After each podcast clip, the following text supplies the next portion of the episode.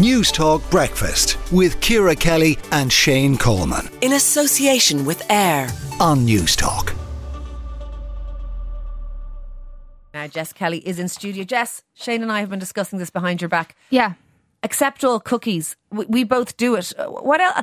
I don't know why I do it because when I hit accept all cookies, then I can go and look at whatever I want to look at on the site. If I don't hit accept all cookies, it starts asking me about my choices, and I have no idea what they are or what they should be. And you're not the only one. And this is something that has come under the microscope across Europe, but particularly at the moment in the UK. So, for those who don't know, cookies, you get these notifications all the time accept or reject all. That's the height of it.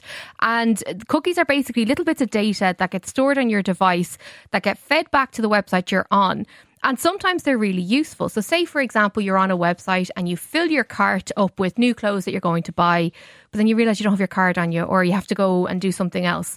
And then when you come back to the website later on, all of your stuff is stayed. Is that why it cart. stays in the cart? Because you've accepted the Okay. cookies and it's it, you're allowing it to keep bits of data based, Okay. based on you.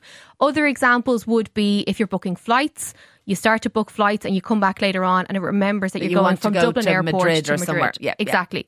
However, there are other aspects to cookies that are a little bit look they're there and they serve a purpose and people do now have the option to accept or reject, but they don't necessarily uh, know or make cognizant decisions about it.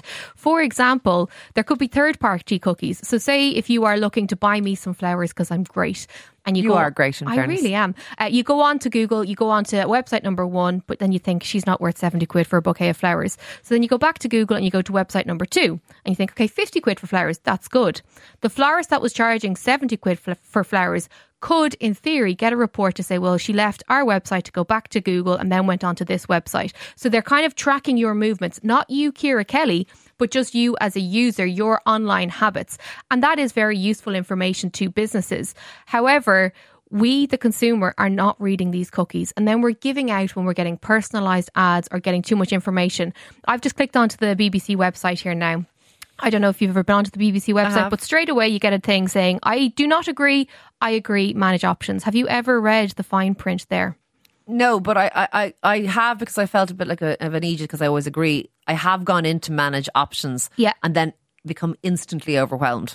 Well, so on the main page of the B- BBC, when the cookies notification pops up, it says we and our 39 partners use cookies. So who are those 39 partners and how do they use cookies? They say they use it to collect information from your device, such as your IP address and pages that you visit. Now, we leave little fingerprints no matter where we Yeah. are in the online world. And we're kind of too long in this internet game now to be playing dumb and to say, "Oh, well, I don't know how things are, how things work."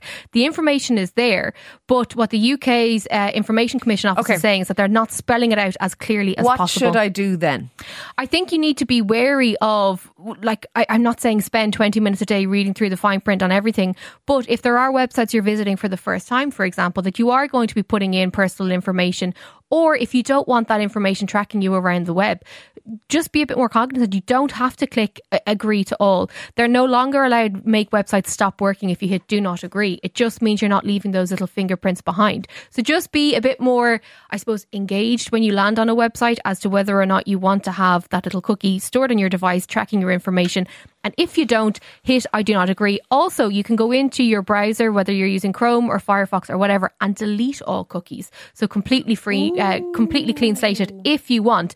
But knowledge is power. So knowing these little things will hopefully make you make be- better decisions down the line. Ah, bad decisions. Story of my life. Look, Thank you for that, Jess Kelly. We shall talk to you again next week. Okay.